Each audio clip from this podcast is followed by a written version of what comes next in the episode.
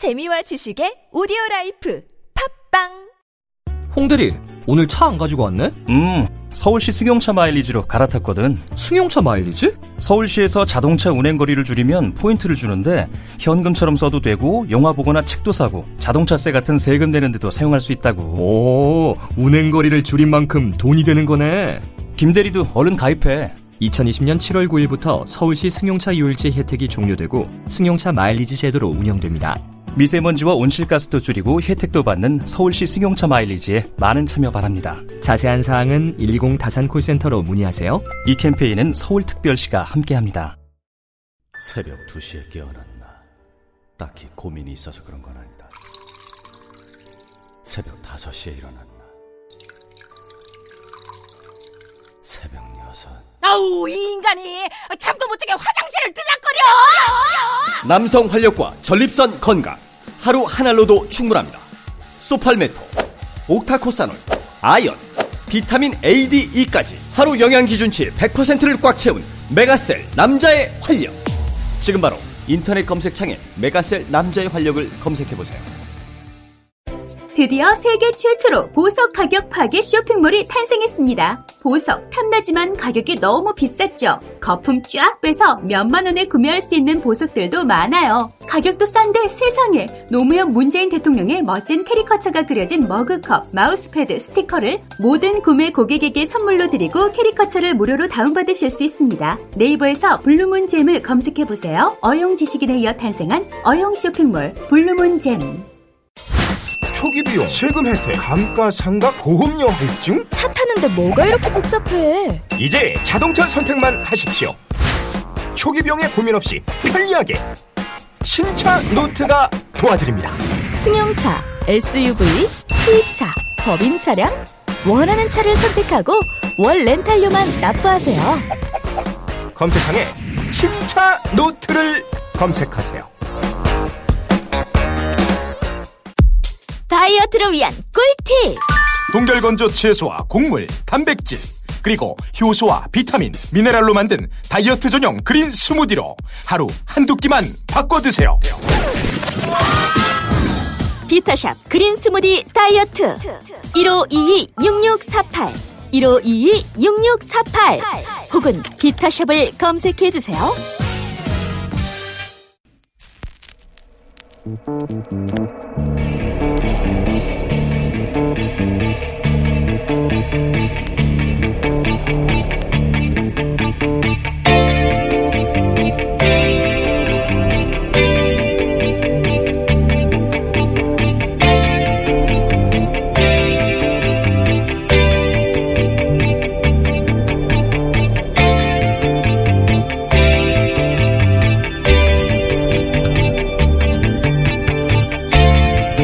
안녕하세요. 김호준입니다.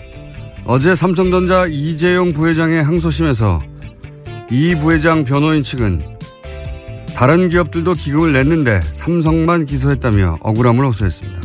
한마디로 왜 나만 갖고 그래 이거죠.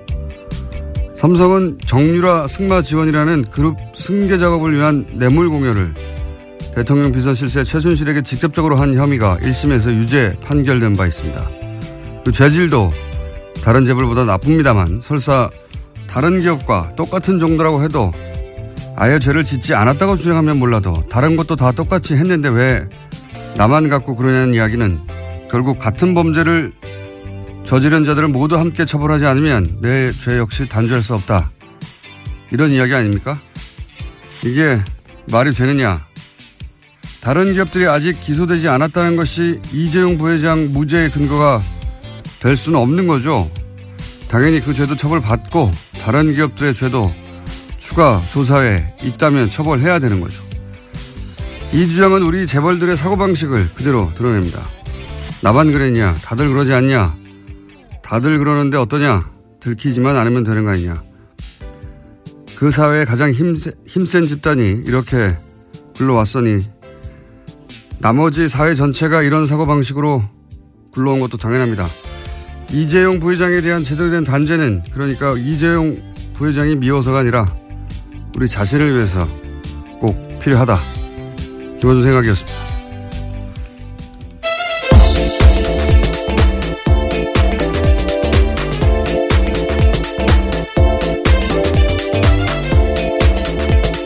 시사인의 김은지입니다. 삼성처럼 큰 기업에 예, 변호인단이 하는 주장으로는 이상한 주장이 많았어요. 여러 개가 많았죠. 특히 네. 말사 말사주라고 했다라는 주장에 대해서요.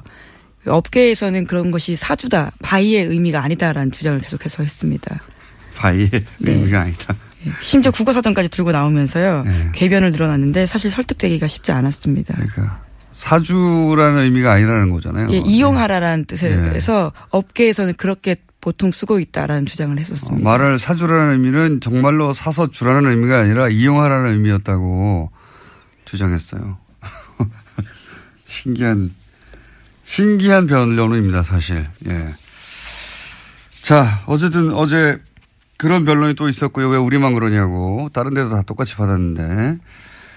다 똑같이 받았으면 다 같이 처벌해달라고 하는 게 맞는 건데, 거꾸로 왜 우리만 처벌을 하냐고 억울하다고 얘기하는 게. 이게 네. 맞는 변론인지 모르겠어요. 그래서 어제 특검이요. 그러면 다 고발해 달라라는 취지의 반박을 했었습니다.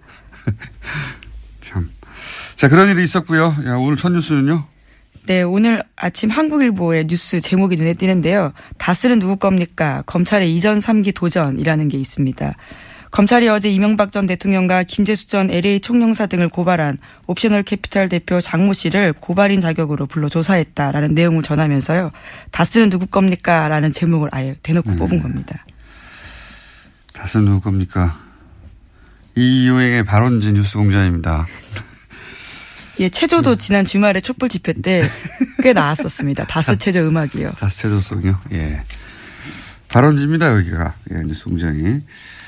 여기서 이제 그 옵셔널 벤처스, 어, 옵셔널 벤처스가 아니라 옵셔널 캐피탈로 나중에 네, 그렇죠. 예, 개명, 개명을 했다고 해야 되나요? 예. 거기 대표 장모 씨가 이제 고발인 자격으로 예, 돈을 돌려받을 수 있었는데 이명박 전 대통령이 공권력을 동원해서 그걸 방해했다. 어, 이런 주장을 했고 예, 고발을 했죠.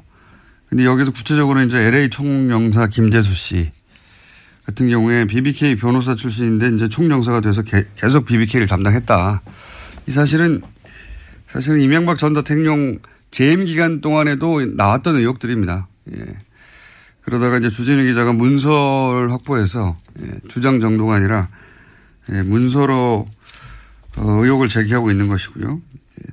검찰은 이제 이미 두 번이나 했잖아요. 특검도 했고 예, 그 전에 또 앞선 다른 수사가 있었습니다. 검찰 수사. 2007년에 대선 기간 동안도 수사를 했고 네, 그래서 이미 두 번 했기 때문에 이전 3기라고 하는 건데요. 대선 끝나고 나서는 특검을 따, 따라 했고 예. 그때 전부 다 이제 한마디로 죄가 없다고 결론이 났죠. 예. 이제 이제 추가적인 문건 혹은 뭐 내부 고발자 등등이 나오면 양상이 달라지겠죠. 예. 어쨌든 다스는 누구 겁니까? 라는 질문이 이제 피해갈 수가 없게 됐다. 어, 이명박 전 대통령 측에서는 아직 아무런 답변이 없죠. 예. 어, 답변을 못하겠죠, 쉽사리. 뭐라고 답변을 하면 그 답변을 반박하는 아마 자료나 증언이 튀어나올 거기 때문에. 예, 검찰에 직접 가서 이제 소명해야 될 상황이 올 수도 있는데요. 검찰 같은 경우에는 어제 고발건에 관련해서 범죄 혐의 여부를 조사하는 과정에서 필요하다면 다스의 실소유주를 파악할 수 있다라고 밝혔습니다. 이번에는 실소유주가 나올 거라고 저는 뭐 개인적으로 예측합니다만. 자, 다스 얘기가 그래서 국감장에서도 나오고 여기저기서 많은 언론들이 다루고 있습니다. 네. 두 달 전에는 아무도 안 다뤘는데 이제는 모두가 다루고 있습니다. 다음 뉴스는요? 네, 또 국정원 관련된 뉴스인데요. 국정원 개혁발전위원회가 어제 관련된 보도를 내용을 발표했습니다. 국정원 심리전단이 원세훈 전 원장 지시에 따라서 우리법 연구회 해체 촉구 심리전을 벌였다라는 건데요. 2009년 8월 정도에 자유주의 진보연합이라고 하는 관변 단체와 함께 우리법 연구회 회원 명단과 활동, 내, 활동 내용을 월간 조선에 넘겼다라고 합니다. 다스 얘기 한 가지만 더 얘기하고 가면 JTBC에서도 연일 비자금 보도를 하고 있어요. 예. 17명 계좌가 대략 합쳐서 120억 정도가 넘어갔다고 다스로. 어, 이것이 이제 특검이 발견했다고 했던 100억대 비자금이 아니냐 이런 추정을 하고 있는데 조진우 기자는 이게 다른 비자금이다라고 이제 얘기 주장하고 있고요. 근데 이제 이게, 다른 비자금이냐 아니냐 중요한 게 아니라 비자금이 있었고 그게 구체적으로 밝혀지기 시작했다. 네. 네, 그렇죠. 어제 정무위에서야 관련된 내용들이 실제로 확인이 됐다라고 JTBC가 보도했습니다. 그러니까요. 어, 이 문건은 주진우 기자가 확보했던 문건인데 내부자로부터 그 문건에 적혀 있던 금액이 실제 어, 다스의 원장 회사에 계정 원장에 적혀 있더라. 돈이 실제 들어갔다는 얘기죠. 예. 네, 그렇죠. 입금 날짜, 금액, 개설은행 모두 비교해 봤더니 다 일치한다라는 겁니다. 네. 그래서 이제 비자금, 이 비자금이 특검이 발견했던 비자금이 아니냐 하는 사실은 두 번째 문제인 것 같아요. 그게 아니면 또 다른 비자금이 나왔으니까 더 좋은 거고요. 네, 실소유주 의혹을 다시 한번 제기할 네. 수 있는 거죠. 만약에 같은 거면 어 특검의 어, 발, 특검이 개, 발견했다는 비자금의 계좌 목록을 보도한 것이 되는 거고요. 예, 어느 쪽이든 사실은 비자금에 대해서 구체적으로 밝혀지기 시작했다 이런 뉴스로 보시면 될 것 같고요. 방금 얘기한 우리법 연구회 예, 국정원 심리전단이 우리법 연구회를 해체하려고 했다는 거 아닙니까? 예, 심지어 특정 내용들을 월간 조사에 넘겼다라는 것까지 함께 나왔습니다. 국정원이 보수 매체를 활용했다 뭐 이런 얘기고 근데 그 부, 국정원에게는 삼권 분립 이런 거 없어요. 예, 이런 거 없고 네, 해킹까지 했던 조직이기 때문에요. 네, 사법부 내에 진보적인 성향의 그 판사들이 어, 연구회를 한다라고 생각해서 이걸 해체해버리려고 어, 한 정황이 나온 거죠. 예, 근데 네. 거기에서 이제 월간 조선 같은 보수 매체를 이용했다 이런 거고요. 네, 또 심지어 뉴라이트 전국연합이나 반국가교육 척결 국민연합과 같은 단체를 활용해서요. 신문 광고나 기자회견 1인 시위도 했었습니다. 여기에도 국정원의 공작이 있었다라는 겁니다. 보수단체, 그러니까 기본적으로 이런 식이었던 것 같아요. 이제 계속해서 밝혀지고 있지만, 어, 댓글로 인터넷을 공략해서 여론을 만드는 작업을 하고, 그리고 길거리에서는 어버이 연합 같은 곳에서 이제 기본적으로 깡패 역할, 길거리 깡패 아닙니까? 실제로.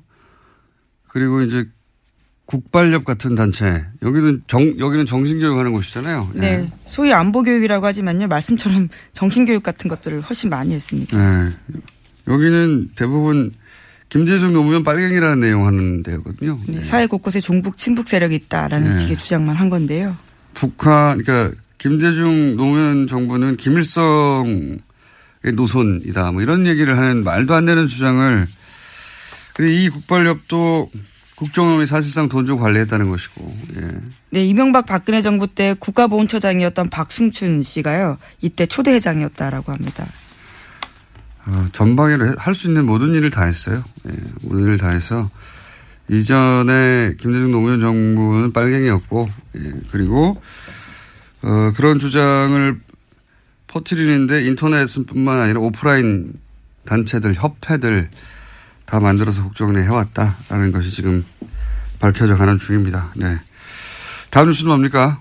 네, 또 계속해서 박근혜 정부의 국가정보원 관련된 소식도 있는데요. 매년 10억 원씩 모두 40억 원 이상의 특수활동비를 청와대에 정기적으로 상납했다라는 진술을 검찰이 확보했다고 오늘 아침에 매일경제에서 보도했습니다. 아, 이거는 새로운 종류의 특종이에요. 저, 저도 처음 제가 국정원 관련해서 참 보도 아직 보도되지 않은 많은 것들을 어, 과거로부터 들어왔는데 예. 이거는 처음 듣는 겁니다. 이게 그러니까 국정원이 청와대에다가 돈을 상납했다는 거 아닙니까? 네, 돈을. 심지어 이현수 전 국가정보원 기획조정실장의 진술입니다. 그러니까 국정원의 예산과 인사를 총괄하는 사람의 이야기입니다. 그렇게 맞겠죠, 당연히. 예. 예. 어, 이현수 전 기획조정실장은 제가 알기로는 박근혜 정부 내내 기획조정실장이었어요. 예.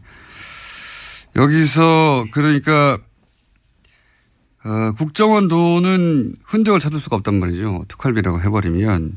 근데 이제 여기서 진술이 나와서 처음으로 밝혀지는 건데 이 돈이 어떻게 써였을까? 예. 이 돈을 예를 들어서 꼬리표가 없는 돈이니까 첫 번째 생각할 수 있는 건 개인 착복이 있을 수 있고요. 두 번째 생각할 수 있는 건, 어, 뭐, 선거 때 지원금이라든가, 예, 꼬리표가 안 남는 돈. 왜냐하면 청와대 특활비가 따로 있는데, 그리고 보수단체 활동 지원비는 기업단한테 뜯어냈잖아요. 그렇죠. 이제까지 네. 밝혀진 바로는요. 근데 가장 꼬리표가 안 남는 돈이 이 국정원 활동비인데 이 돈을 따로 40억이나 땡겨왔다는 거는 특별히 쓸 때가 있었다는 얘기겠죠? 예. 네, 우선 건넨 사람은 특정했습니다. 안봉근 제2부속 비서관과 이재만 총무비서관에게 건넸다라는 건데요. 두 사람한테 다시 물어보면 또 어디로 갔는지가 나올 것 같습니다. 자기들이 먹었다고 하기도 그렇고, 예. 안봉근 이제만 소위 이제 문고리 3인방 중에 2인방은 사실은 매우 그 아무것도 아닌 혐의 국정조사 때 불렀는데 안 왔다. 이거 그렇죠. 가지고 재판받고 있거든요. 아주 경미한 혐의입니다. 이건 뭐 벌금형도 나올까 말까인데 어, 제대로 된 건이 하나 걸렸네요. 예. 특활비를 40억을 받아가지고 두 사람이 직접 받았다. 이 특활비를 어디다 썼느냐. 아, 이건 굉장히 새로운 뉴스입니다. 네, 준 사람이 한 진술입니다. 그러니까요. 액수도 특정됐고 받은 사람도 특정됐네요. 그러면 이 특활비는 어, 기본적으로 남재준, 이병기 전 국정원장 다 걸리겠네요. 그때 기관 때 건넸다고 하니까. 예, 아무래도 전직 국정원장들과 안봉근 이재만 전 비서관들을 모두 검찰 조사해야 할 것으로 보입니다. 남재준 원장도 이번에 피하기 어렵겠습니다. 남재준 원장 같은 경우에 지난 대선에도 출마했잖아요. 예. 그런데 남재준 원장까지 만약에 구속되면 이명박 국정원장에 이어서 박근혜 초대 국정원장도 구속되는 건데 피하기가 어려울 것 같아요. 예, 제가 보기엔. 남재준 원장 같은 경우에는 그 소위 세트장, 세트장 압수수색, 어, 공작, 예, 압수수색을 댓글 공작 관련해서 하려고 했더니 세트장을 만들어가지고 네, 가짜. 검찰 수사를 방해했었죠. 예, 가짜 수사, 아니, 가짜 세트장을 만들어서 거기다 가짜 서류를 채워놓고 여기 압수수색하게 한 그 당시의 국정원장이거든요. 예. 그것도 피해가기 어렵고, 예. 이 국정원, 국정원을 청와대 상납했다. 이게 참 상상이 힘든 일인데, 예. 그런 일이 실제 있었다고 하네요. 남재준 원장은 또 제가 보기에는 이렇게 걸리기 시작하면 유, 유성, 유성 씨, 서울시 네, 그렇죠. 간첩 조작 사건, 이때도 국정원장이었거든요. 예, 그렇습니다. 예. 이때 국정원이 유성 씨를 간첩으로 몰기 위해서 중국과 북한의 출입 기록을 조작했다가 중국 측이 그 기록 조작이라고 하는 바람에 들켰잖아요. 그때 당시도 어 간첩 만들어낸 사건이죠 완전히 네, 완전 조작한 사건입니다. 예. 심지어 외교적으로 아주 큰 망신을 당한 사건인데요. 아주 완전한 조작으로 간첩 하나를 만들어낸 사건인데 이때도 국정원장이었기 때문에 사실 저는 유- 남재준 원장은 이 사건에 관련해서 법적 책임을 져야 한다고 생각해요 직접적으로 이게 가장 악질적인 공작이란 말이죠. 당시 이제 댓글 어 2013년 소위 이제 대선 직후에 댓글 때문에 이제 위기에 받았던 국정원이 어 사실 물타기로 만들어낸 사건이거든요. 창조해낸 사건이에요. 완전히. 그래서 중국 중국에서는 출입기 기록을 비롯해서 중국의 이제 사실관계를 우리 사법 당국이나 당국이 이제 사실 의뢰 그 뭐라고 합니까 사실 의뢰 이런 걸 하면 답이 없대요 이때까지는 그럴 거라고 믿고 아마 예. 사실 조회를 했던 것 같습니다. 여태까지는 답이 없었기 때문에 중국의 출입기 기록을 조작해도 이번에도 그냥 넘어갈 수 있을 거라고 생각해서 했겠죠. 근데 중국이 하필이면 유호성 씨가 화교라서 답변을 한 것 같아요. 그 가짜라고. 그러면서 들킨 건데 만약에 그렇게 들키지 않았다면 천 원이죠 천 원. 들키지 않았다면 유호성 씨는 아마 평생에 감옥에 갔을 거고 가족들은 파탕이 났겠죠. 인생 전체를 파괴하는 공작이기 때문에. 예, 그 당시에 심지어 그래서 새누리당이요 오히려 중국 영사관에 대해서 종북 북한과 연관되어 있다는 식의 주장까지 했었습니다. 근데 윤상현 의원 같은 분들도 그런 이야기 했었었고요. 예. 결국은 북, 중국이 예, 우리 국정원이 한 공작을 다 폭로하게 만들었더니 중국 당국도 종북이다. 종북이라고 주장을 했던. 근데 이제 결국 다 밝혀졌죠. 자신들이 조작을 했던 것이. 네, 조작했던 국정원 직원들 같은 경우에 일부가 아주 처- 경미하게 처벌을 받기도 했었습니다. 그리고 그 조작을 시킨 당사자 블랙 요원 같은 경우에는 어 뭡니까? 자살 기도를 한 적이 번개탄 있습니다. 자살 기도를 한 다음에 단기 기억 상실이 걸렸다고 딱 그 부분만 기억이 나지 않는다라고 예, 증언을 했습니다. 거부하고 했었죠. 코미디 같은 일이었는데 당시에 국정원장이었습니다. 근데 청와대는 돈을 상납했다. 참 상상을 초월한 일들이 벌어졌었어요. 박근혜 정부 때. 자, 다음 뉴스는요. 네, 또 국정과 관련된 소식이 하나 더 있는데요. 댓글 사건 수사 때 가짜 사무실 꾸- 꾸렸다라는 국정원 직원들이 있습니다. 이와 관련해서 검찰의 참고인 조사를 받던 국정원 소속 변호사 기욱 씨가 숨진 채 발견됐습니다. 자신의 승용차에서 숨져 있었는데요. 번개탄을 피운 흔적이 남아 있었지만 유서는 발견되지 않았습니다. 국정 관련 사건은 터지면 이렇게 꼭 한 사람씩, 예. 일반 국민들이 이게 또 그, 이명박 박근혜 시절에 등장한 표현인데 자살을 한 게 아니라 당한 게 아닌가 하는 의심을 가질 수밖에 없는 사건이 또 발생했네요. 네, 23일에 검찰 조사 받았고요. 또 30일, 30일에도 검찰의 보완 조사 받을 예정이었는데 나오지 않고 숨진 채 발견된 겁니다. 국정원 직원이 자기 생명을 어 그다지 소중하게 여기지 않는 성향이 있는 사람들만 되는 게 아니야. 다 똑같은 사람이에요. 예. 아, 이 사건의 실체도 밝혀지지 않겠죠. 또 예, 자살로 그냥 마무리될 것 같긴 합니다만 꼭 국정원은 이런 큰 사건에서 코도에 몰리면 한 사람씩 자살하는 일이 벌어집니다. 자, 다음 뉴스는요. 네, 어제 과학기술정보통신부 국정감사에서 네이버 창업자인 이혜진 씨가 증인으로 나왔습니다. 네이버의 부당 편집과 광고 시장에서의 독과점 문제 등을 추궁당했는데요. 뉴스 공정성과 관련된 질의가 집중됐지만 이 창업자 같은 경우에는 글로벌 투자에만 담당하고 있어서 현안을 파악하지 못한다라고 답변을 피해갔습니다. 아, 요 사안은 저희가 잠시 후에 민원연과 함께 짚어볼 예정인데 핵심은 어, 뉴스 서비스는 포기하지 않겠다는 것 같고요. 예. 어, 그 사안은 그리고 이제 네이버는 기본적으로 억울하다는 입장인 거죠. 현재까지는. 예. 요 사안은 어, 그리고 이제 국민의당에서는 국민의당뿐만 아니라 모든 정당이 그렇게 얘기합니다. 특정 시점에 이제 특정 어떤 기사 배치를 보고 자기들에게 불리하게 배치됐다고 주장하는 경우 많이 있고요. 어, 이 사안은 민원연이 사실 지난 대선 관련 대선 때 일부 예, 전체를 분석하기에는 내부가 워낙 방대하기 때문에 일부 분석을 한 적이 있습니다. 잠시 후에 만나기로 하겠고 자 뉴스 하나 정도 더 전할 거 있을 것 같습니다. 남은 뉴스가 많은데요. 어떤 걸 하면 좋을까요? 뉴스 공장과 관련된 것도 있고요. 자유한국당 관련된 게 있고 트럼프 관련된 게 있습니다. 뉴스 공장 관련 제목을 하나 하고요. 트럼프 관련한 제목을 하나 하죠. 예. 네, 오늘 아침 경향신문 보도인데요. 더불어민주당 박홍근 의원이 뉴스공장과 관련해서 국회 입법조사처에 관련된 내용을 질의하고 답변을 받았다라고 합니다. 지난 국정감사에서 뉴스공장이 불법이다 아니다 이런 이야기가 많았는데요. 그와 관련한 판단할 기준이 없다라는 것이 입법조사처에서 예, 예. 답변이라고 합니다. 뉴스공장 불법이 아니랍니다. 입법조사처에서. 네, 참고해 주시고요. 자, 입법조사처 감사하고요. 다음, 미국 트럼프 얘기는 뭡니까? 네, 트럼프 미국 대통령의 대선 캠프 자장을 맡았던 폴 매너포트라는 사람이 있는데요. 이번에 특검에서 1호 기소가 되었다라고 합니다. 아, 선대본부장이었거든요. 예, 그렇죠. 정치 컨설턴트입니다. 말하자면. 예, 굉장히 유명한 로비스트인데요. 예, 예, 정치 컨설, 컨설턴트인데, 어, 한마디로 러시아하고 내통하는, 예, 그러니까 트럼프, 의 선대 본부장이었던 사람이 러시아와 내통했다는 혐의로 FBI가 혐의 지점을 발견해서 기소했다는 거거든요. 이렇게 되면 트럼프 대통령까지 갈 수도 있는 첫 번째 기소이기 때문에 이게, 예. 어, 저는 이 뉴스는 다음 시간에나 뭐 그 다음 시간에 한 번 더 다룰 것 같긴 하지만, 어, 저는 이게 러시아의 복수라고 보는 사람입니다. 왜 그렇게 생각하냐면 예전에 보리스 옐친 있지 않습니까? 네, 정말 예전인데요. 네, 진짜 예전에. 예. 고르바초, 고르바초프 때 이제 구소련이 올라가면서 등장한 어, 사람이잖아요. 옐친.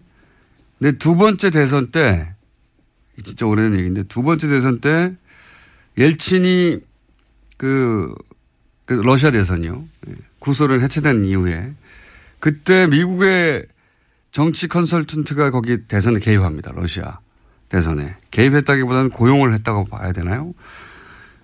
뭐 둘 다 마찬 개입 고용 둘 다인데 그러면서 그 옐친이 이기는데 기여를 해줘요. 어, 그때 아, 이름이 빌 클린턴과 같이 했던 딩 모리스인가요? 예. 네. 예, 그런. 사람. 미국이 관련되어 있다라는 예? 미국 그러니까 네. 정반대였죠 지금하고는. 미국이 대선에 개입했다라는 러시아 입장에서 개입했다고 볼 수 있는 것이고 보리스 헬치는 고용했다고 볼 수도 있겠죠. 예.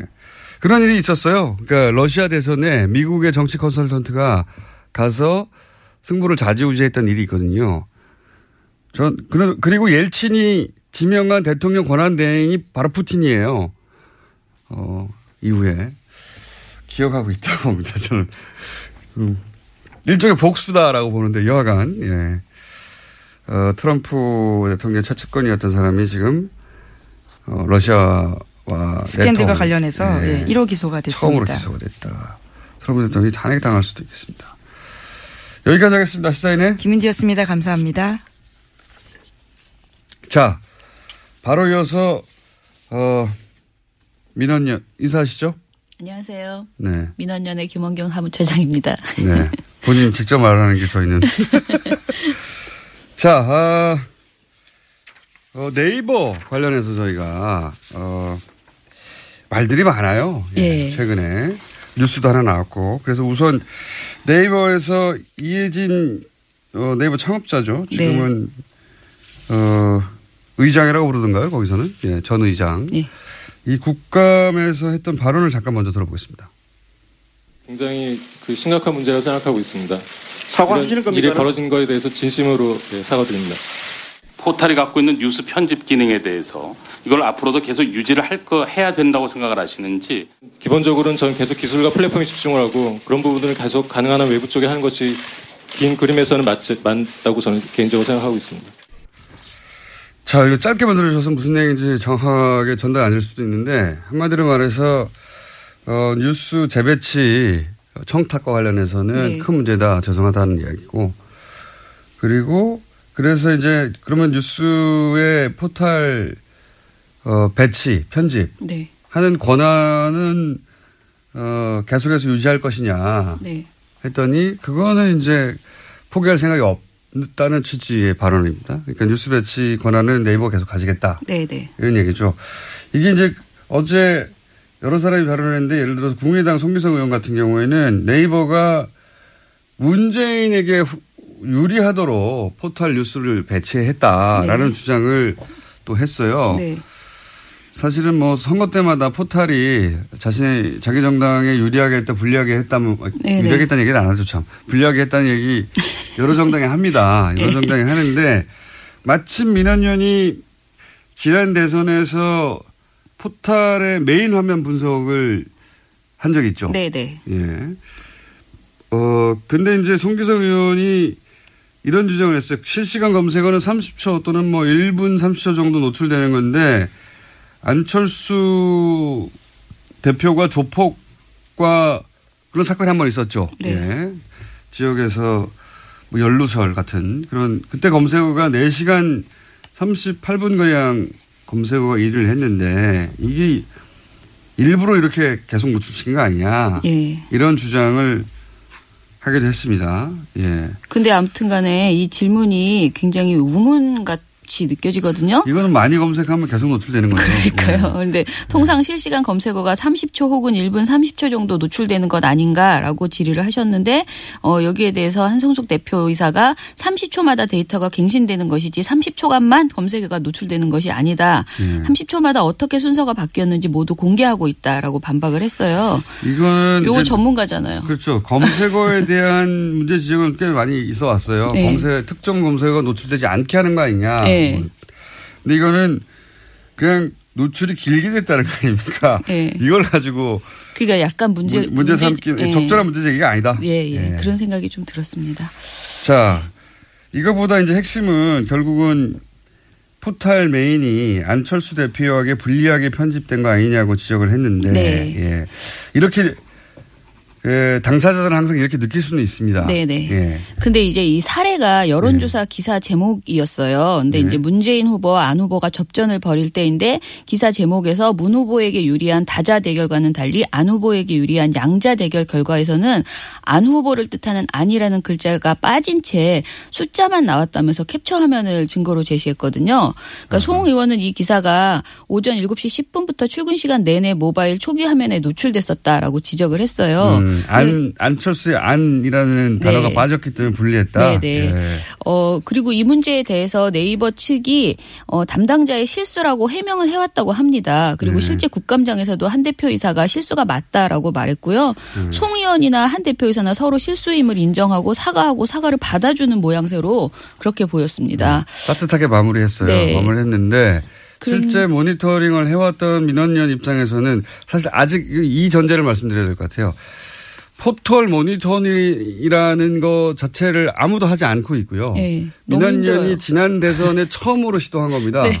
근데 이제 이게 아직 특별한 방법론이 나오지 않았기 네. 때문에 그 당시에 어떻게 했냐면 어, 화면을 30초마다 캡처했던가요? 아니요, 그거는 일본인가요? 아니고요. 예, 1분 단위로 저희가 아, 이렇게 일분 단위로? 자동으로 다운 떨어뜨려서 이제 보도를 그러니까 이제 매 저장했어요. 계속 변하니까. 근데 네. 24시간 사람 볼 수 없으니까 음. 포털의 화면을 1분 단위로 다운로드를 자동으로 받은 다음에 그 화면을 계속해서 이제 분석하고 네. 비교하고 또는 특정 시간대 혹은 특정 사건이 있을 경우에 그러면서 이제 기사 제목이 중립적이냐 누구한테 유리하냐 누구한테 불리하냐 이런 뭐 것도 그런 분석하고 것들을 좀 해봤는데 노출 시간 뭐 네. 이런 거. 근데 이제 이게 완벽한 분석이라기보다는 어 그리고 완전히 정량적인 분석이라 할 수는 없는데 네. 기법이 없으니까 개발해 가는 중이에요. 실수 투성이었는데요. 네. 일단은 저희가 당시 모니터를 할 때 가장 많이 지적된 게 기사 제목이 너무 많이 바뀐다는 거예요. 그러니까 음. 같은 기사인지 잘 모르게 그 기사를 클릭해 보면은 다른 기사가 연결되는 경우들이 있었거든요. 근데 그 기사 제목이 단순히 글자 수를 몇 개 줄이는 수준으로 줄이는 게 아니고 맥락이 좀 바뀌는 수준으로 기사 제목이 똑같은 바뀌는 기사인데 네. 제목이 바뀌는 경우가 있다. 네, 이건 그런- 실수가 아니라는 거죠. 예. 그런데 저희가 이거를 대선 보고서를 내면서 이런 사례들을 제법 많이 이제 그 실제로 불리하게 보이는 사례들이 많이 지적을 했는데 네이버 측에서 답변을 보내왔어요. 음. 네이버 뉴스 영역에 배열된 뉴스 제목들은 어, 법에 따라서 뉴스 서- 그러니까 인터넷 뉴스 서비스 사업자로서 관련 법률을 준수하고 있고 그래서 원문을 그대로 서비스해야 하고 있다. 그러니까 본인들은 어, 언론사의 동의하에 삭제하거나 제목의 길이가 아주 긴 경우 뒷 부분이 말줄임표로 처리되는 경우를 제외하고는 절대 원기사의 제목의 의미가 훼손되는 일이 없도록 하고 있다라고 답변을 했습니다. 그런데 문제는 네이버가 말한 이 주장이 정말 매번 정확하게 적용되고 있는지 합리적으로 입증할 근거는 없다는 것이에요. 그게 이제 네이버의 예를 들어서 뉴스 배치 알고리즘이 공개되지 않다 보니까 네. 예. 그, 그리고 이제 민언련이 주장하는 것은 언론사가 분명히 언론사가 그렇게 제목을 바꾸는 경우도 분명히 있을 것이다. 그렇기 때문에 이용자들이 투명하게 그것을 믿을 수 있도록 메인 뉴스 기사 배열과 같이 뉴스 수정 이력을 모두 네이버에서 올려달라 라고 제안을 했습니다. 지금 현재 이용자들이 확인할 수 있는 건 정보 그 기사 입력 시간하고 수정 시간이에요. 수정이 여러 번 되거든요. 이런 것들을 다 밝혀달라고 했습니다. 아, 오늘 내일 한 번 더 해야 되겠네요. 이 어, 사안은. 아니야. 아니야. 지금 아니야. 왜냐하면 시간이 너무 짧아요. 이 사안은 그- 그러게 말이에요. 중요한 사안인데 네. 그러면 짧게 내일을 예고하자면 예고하자면 네. 어 국민의당에서 국민의당에게 불리하게 그 적용했다고 안자가 네. 빠졌다고 사례를 제시했는데 네. 거꾸로 국민의당이 굉장히 뭐랄까요 그 특정 정당 여기서는 국민의당 사례가 나왔으니까 네. 국민의당이 안철수 대표 당시, 당시 후보가 굉장히 유리하게 네. 장기간 노출됐던 다른 정당의 경선 과정보다 그런 사례도 있어요. 네, 네, 있습니다. 네, 저희가 네. 이 사례가 대표적으로 불공정하다고 해서 왜냐하면 다른 정당과 비교를 통해서 네. 노출의 시간이나 이걸 통해서 아 이건 지나치게 불공정하게 노출됐다고 민원연이 찝은 사례가 하필이면 국- 또 안철수 후보 사례였거든요. 국민의당이 유리한 게 아니고 민주당이 매우 불리하게 된 그렇죠. 사례가 있습니다. 네. 네. 결과적으로 국민의당이 유리하게라고 말할 수 있죠. 왜냐하면 두 당을 비교했었거든요 당시에. 그런 사례도 어, 내일 한번 얘기를 하고요. 네, 내일도 나오세요. 왜냐하면 구체적으로 얘기해야 되는데 구체적으로 얘기하려다 보니까 이야기가 너무 길어질 것 같아가지고요. 네. 그렇지 않으면은 또 근거 없이 얘기했다고 그럴까봐 네. 민원연은 다 데이터가 있습니다. 대선 보고서에도. 그래서 오늘 하고 싶은 이야기의 요약은 이거 아닙니까? 어, 이런 문제가 반복될 것이다. 네. 그러니 어, 투명한 기준을 만들어야 될 것 같다 이런 예. 얘기죠. 그 본인의 영향력을 일단 일단은 인정을 했잖아요. 네이버의 그리고- 영향력을. 예, 영향력을 네. 인정을 했고 그리고 실제로 이것이 이제 그그 뉴스 현재 모, 포털 모바일 뉴스에 대해 그 의존하는 시- 비율이 굉장히 높단 말이에요. 점점 더 높아지죠. 예, 네. 그러니까 그 영향력만큼 투명하게 하고 그 특히 이 모니터링을 이 왜 의사들이 의료사고가 나면 의사가 입증해야 된다 이런 말 하잖아요. 근데 저희가 뭔가를 이렇게 지적을 하면 맨날 아니다. 뭐 근거가 없다. 그렇죠. 이렇게 하는데. 네, 본인들이 저는 입증하는 시스템을 저는 보여줘야 된다라고 생각이 듭니다. 네. 그러니까요. 이 문제는 저는 앞으로도 계속 나올 것 같아요. 예. 네, 계속 나올 것 같은데 저희도 그래서 계속 관심 있게 지켜보고 있고요. 민원연이 어, 지난 대세 처음으로 초기 형태이긴 하지만 모니터링을 해서 결과치를 가지고 있어요. 그걸 가지고 내일 좀 더 자세히 얘기하죠. 오늘 맛보기만 네. 했습니다. 지금까지 어, 민원연의 김원경 사무처장이었습니다. 감사합니다. 감사합니다. 아, 또 떨어졌어. 너 또 입사 시험 봤어? 아니, 차량용 핸드폰 거치대 말이야. 여러 개 사봤는데 실패의 연속이야. 떨어지고, 시야 가리고, 운전석에서도 뭐 알고, 뭐 좋은 거 없을까? 싼 것만 찾으니까 그렇지. 제대로 된 거 하나 사서 편리하게 쓰는 게 더 낫지. 그런 게 있어? 그럼 있지. one, two, three 할 때 two. 힘 세다 할 때 힘. 투, 힘. 투 힘? 두 배로 힘이 세다는 건가? 네이버 검색창에 투 힘을 검색해 보세요. 입니다. 이거 먹고 제가 한번 볼일 봐가지고 네. 바나나 나오는 바람에 원숭이들이 들고 그래가지고 네. 어우 한 몇십 마리가 달라붙어가지고 식겁했던 기억이 있습니다. 아침마다 원숭이를 불러 모으는 미궁 대장사랑이었습니다. 장 실 장실 good morning 화장실. 바나 바나 good morning 바나나. 미궁 대장사랑 건강기능식품 광고입니다. 골반 잡자 바로 잡자 바디로직. 허리 통증 바로 잡자 바디로직. 몸매 교정 바로 잡자 바디로직. 자세가 좋아지는 골반 교정 타이즈 바디로직 검색창에 골반 교정 바디로직 삐딱한 남성 골반 허리에도 역시 바디로직입니다. 바디로직의 효과를 못 느끼셨다면 100% 환불해드립니다. 자세한 환불 조건은 홈페이지를 참조하세요.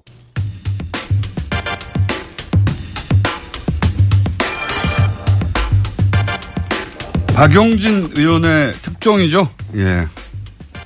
4조 5천억대 이건희 삼성 회장의 사명재산에 대해서 어, 과세가 제대로 이루어지지 않았다. 지난주에 문제 제기하셨고. 네네.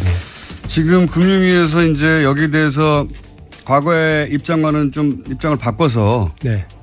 어, 세금 내도록 하겠다. 이렇게 입장을 바뀌었죠. 예. 뭐 아무리 급해도 인사는 하게 해주셔야죠.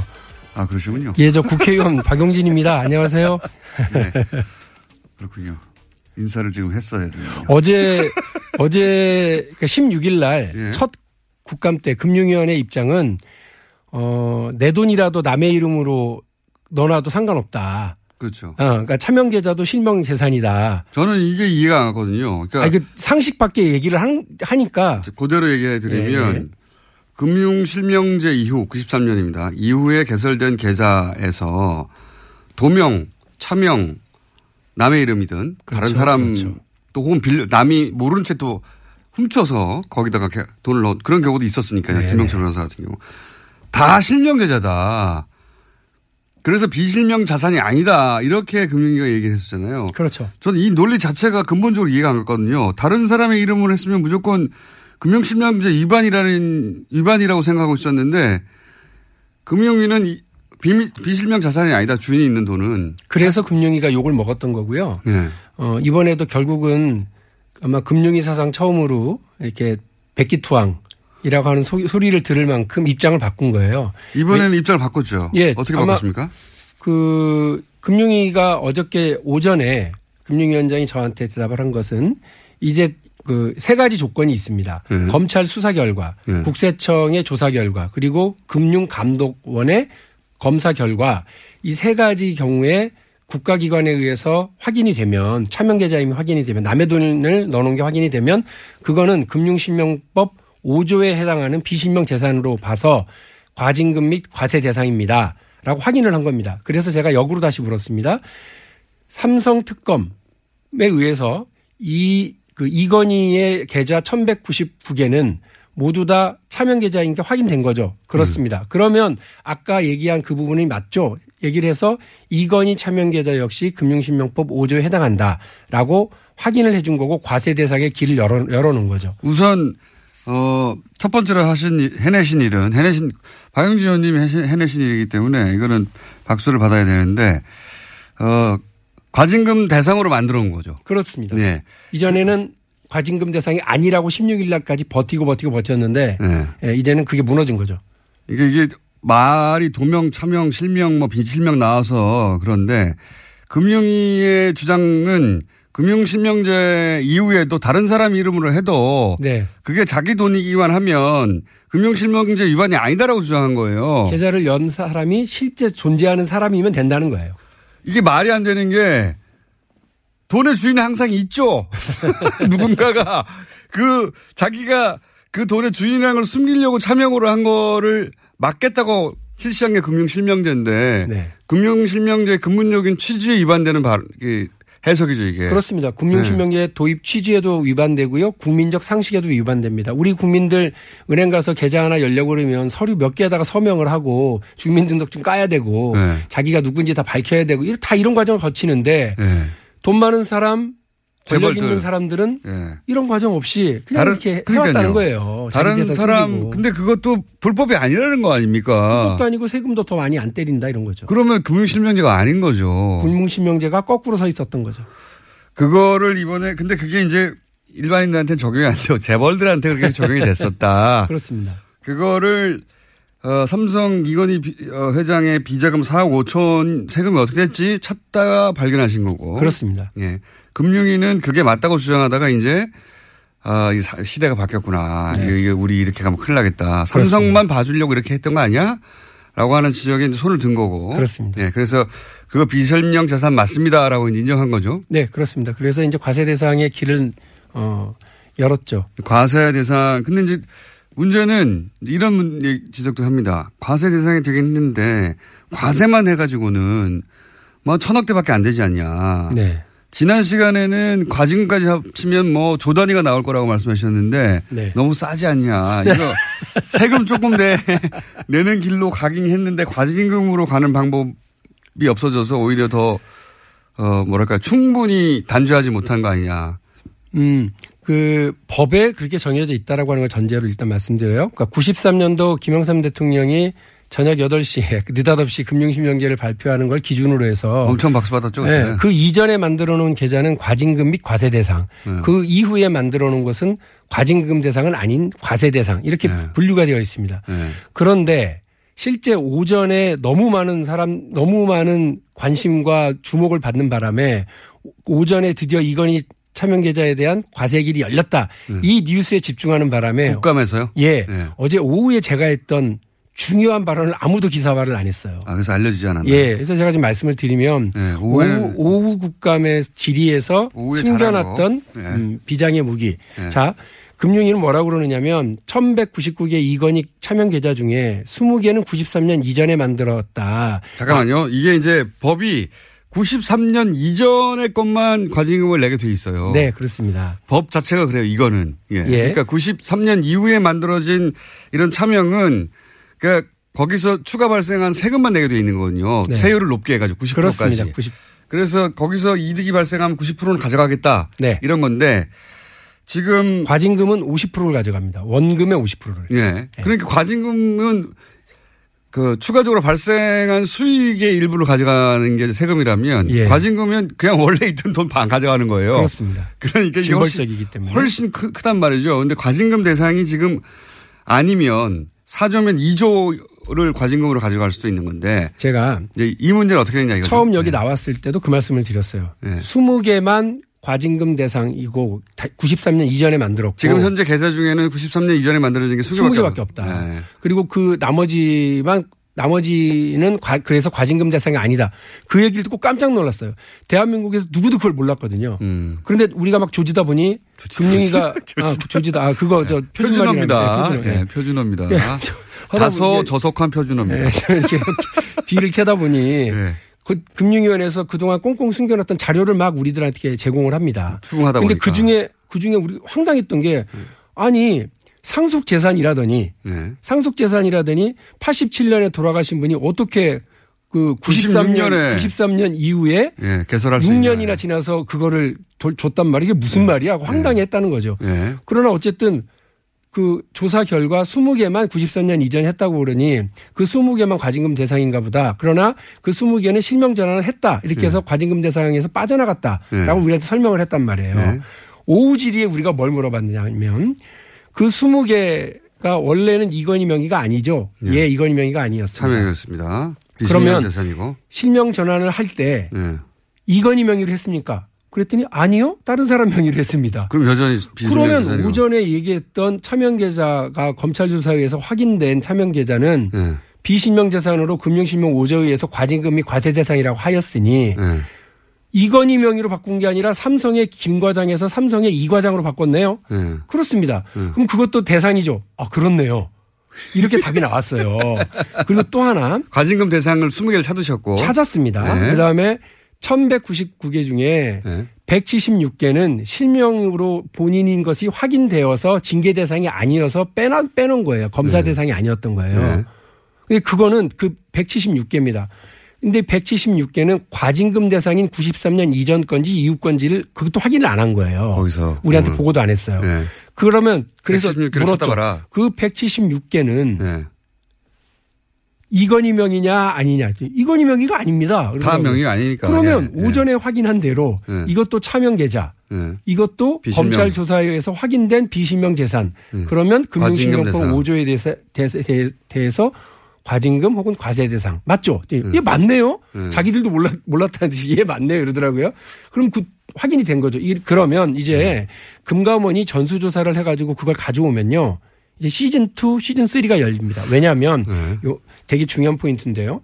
두 명이 확인이 된 바가, 된 바가 있습니다. 여태. 한 명은 김용철 변호사입니다. 예. 제가 이- 쭉 얘기했죠. 이분은 50억짜리. 팀장, 부사장급 정도의 팀장인데 예. 자기 계좌에 자기도 모르게 50억이 들어가 있었더라라고 얘기를 했습니다. 내 돈 아니까 가져가라고 그랬죠. 그때. 근데 전체 4조 5천억 원 중에 50억 세 발의 피죠. 예. 그런데 현명관 부회장은 예. 현명관 사장은 자기 계좌에 2천억 넘는 이건희 재산이 차명으로 들어있다. 네. 라고 한내 적이 돈- 있죠. 내 돈 아니다라고 기자회견을 한 적이 있습니다. 예. 예. 그런데 현명관은 그걸 88년도에 개설됐다고 얘기를 합니다. 예. 그런데 김용철은 그 돈이 자기 계좌는 이 93년 이후에 된 걸로 기억을 하고 있습니다. 예. 중요한 건 뭐냐면 93년 이후에 근무했으니까요. 그렇습니다. 예. 그 만일에 20개 과징금 대상인 그 계좌에 예. 현명관 것은 하나가 있죠. 예. 나머지 한 10개 정도가 현명관하고 비슷하게 2천억씩 넣어놓은 게 있다고 한다면 예. 과징금 대상은 어마어마해지는 거죠. 2천억 현명관 10개면 2조예요. 현명관 전 사장이 네. 2천억이 있었다는 기자회견을 했었으니까 네. 그것만 따져도 천억이 되네요. 과징금이면. 그렇습니다. 예. 그러니까 아니죠. 아, 그렇죠. 현명관 것만 따져도 천억이 되는 거죠. 그렇죠. 천억대가 네, 네, 되는 네. 것이고 지금 의심하시기로는 그렇게 사장급들의 네. 소위 93년 이전에 만들어진 20여 개의 계좌 확인된 예, 예, 일자가 예. 확인된 이 계좌에 그렇게 덩어리들이 크게 있지 않겠는가. 그렇습니다. 그러니까 이것도 사실은 저 다른 경로를 통해서 들은 건데 1199개 계좌 중에 대부분은 소소하다. 예. 소소한 게 10억에서 한 5, 60억 정도. 예, 우리한테는 소소하고. 소소하지 않지만. 예. 예. 그 한 10개에서 15개 계좌 안에 그게 2천억 천억 규모의 네. 덩어리들이 들어있다라더라라고 하는 거를 우리가 들었기 때문에 음. 이번에 금감원으로부터 그 점수 전수조사 결과를 받게 되면 말씀드린 것처럼 새로운 길이 열리는 겁니다. 시즌 2가. 그러니까 90 일단 93년 이전에 개설되어 있던 차명 계좌의 금액을 확인하면 그 금액들은 다 절반까지 과징금 대상으로 그렇습니다. 만들 수 있다. 과징금 및 과세 대상입니다. 근데 그 덩어리들이 클 것으로 예상하고 있다. 그렇습니다. 지금으로서는 그렇습니다. 현명관 전 사장의 기자회견을 어, 견주어 보건데 그때 사장급들에게는 그렇게 큰 돈을 넣지 않았을까 오래 근무한 네. 그렇습니다. 믿을 만한 사람한테 많이 주고 못 믿을 사람은 한 10억, 50억 정도로 했던 것 같아요. 저도 못 믿을 텐데 삼성이 저, 제 계좌도 좀 활용해 줬으면 좋겠네요.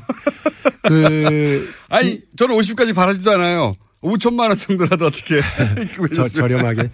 그런데 중요한 건 어제 오전에 금융위원회가 자기들 창립 이후에 최초로 정치인에게 자기들의 잘못을 반성하고 손을 드는 거에는 여러 가지 이유가 있어요. 박용진 했다는 아니 뭐 저도 잘났지만 그럼에도 불구하고 정권이 바뀌지 않았더라면 그리고 이 정부가 그런 의지가 분명하지 않았다면 아니, 이명박- 어려웠을 거라고 봐요. 이명박 대통령, 박근혜 대통령 때는 이거 몰랐나요?